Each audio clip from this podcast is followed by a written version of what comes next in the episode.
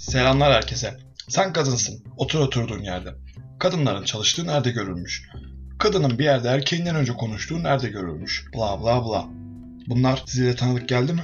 Başlıkta da gördüğünüz gibi evet, toplumda erkeğin kendini üstün görmesine verilen adın ta kendisidir mansplaining. Kısaca kendini yücelten erkek sendromu da diyebiliriz buna. Mansplaining, yani man, adam ve explaining, bir şeye açıklık getirme, izah etme kelimesinin birleştirilmesi ve daha kolay telaffuzu için explaining'deki ex, yani eski kelimesinin atılmasıyla ortaya çıkarılmış bir kelimedir. The Atlantic dergisinden Lily Rothman'ın tanımına göre mansplaining, bir şeyin anlatımı dinleyen kişinin anlatan kişiden daha fazlasını bildiği gerçeğine aldırış edilmeden anlatılması, bunun genellikle bir erkek tarafından bir kadına yapılmasıdır. Adının yeni konulduğu çok eski bir kavramın tanımıdır aslında. İlk olarak Rebecca Solnit'in 2008 yılında "Man Explaining Things to Me" yani Bana Bilgi İçlik Taslayan Adamlar adlı makalesinin Los Angeles Times'da yayınlanmasıyla hayatımızın içine ufaktan girmeye başlamıştı ve metnin içinde adı bile geçmiyordu mansplaining kelimesinin. İşte bu makalenin o zamanlar yayınlanmasının ardından çok geçmeden hemen sonra yorumlarda ve o dergiyi okuyan insanlar arasında çok yoğun kullanılmaya başlanmış. Pek çok dile aynı anda giren bir kavramın doğuşuna yol açan süreç ise 2008 yılında Rebecca Solnit'in kadınları sessizliğe iten sosyal örüntüleri sorguladığı bir makale kaleme almasıyla başladı. Ünlü yazar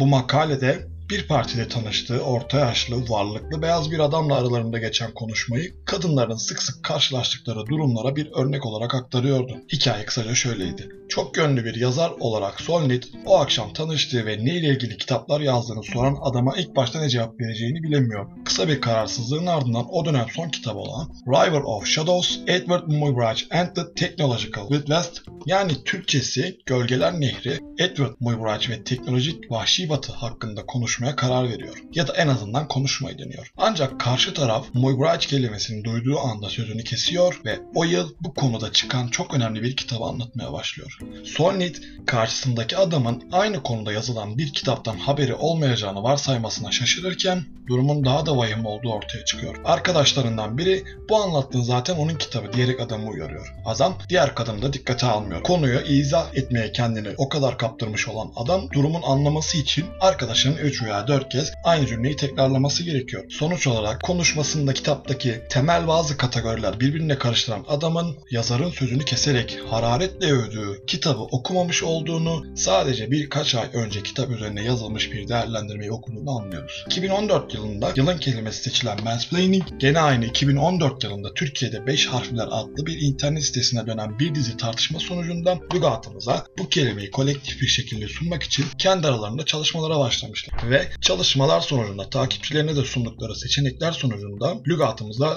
açıklama olarak girmişti.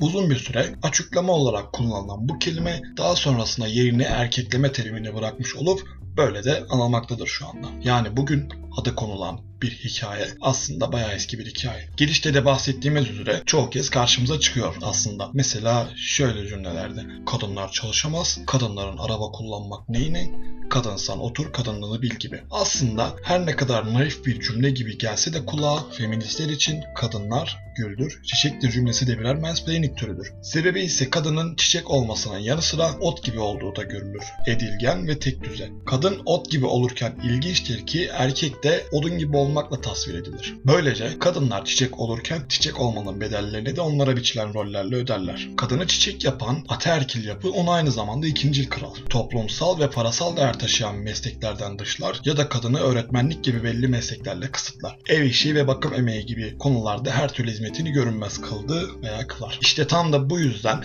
o meşhur eleştirisi bol olan pankartlar feminist yürüyüşlerinde hep en öndedir. Kadın kadındır, çiçek babandır. Yüzyıllardır eleştirel saplamalarda bulunan feministlerin kendilerini görünür kılma mücadelesine kadın kadındır, çiçek babandır sloganıyla tüm bunlara vurucu bir katkı sunuyor. Şu şöyledir, bu böyledir efendim, o da öyledir, o konuda fikrimi sorarsanız da hemen söyleyivereyim, sormazsanız da söylüyorum, o da şöyledir, böyledir. Bu tarz lambori ahkam kesmeci ifadeler pek gidici bulunmuş. Haliyle bunların yanı sıra bir de en çok mansplaining'de uyuz olunan şey sadece kadınların deneyimleyebildiği şeyler hakkında erkeklerin de yorum yapıyor olmasıymış. Mesela bunlar neler? Doğum sancısı veya regl sancısı. İşte efendim o regl sancısı böyle olmaz, şöyle olur. Regliyken bu kadar gergin olunmaz, kendine mana arama, kaç gündür bu yarattığın kaos ne? Gibi. Adınızın anlamını, yüzyıllardır kullandığınız fotoğraf makinesini nasıl kullanmanız gerektiğini, salata sigorta yapmanın inceliklerini, hangi sporu yapmanız gerektiğini, emlak piyasalarındaki son durumu, mizojininin ve kapitalizmin tabii ki türlerinin kökeninin, iyi kahvenin hangi çekirdekten geldiğini ve de illaki büyük resmi görmeniz gerektiğini size açıklayan, açıkladıkça açıklayası gelen, açıklamalara doymayan bu adamlar dünyanın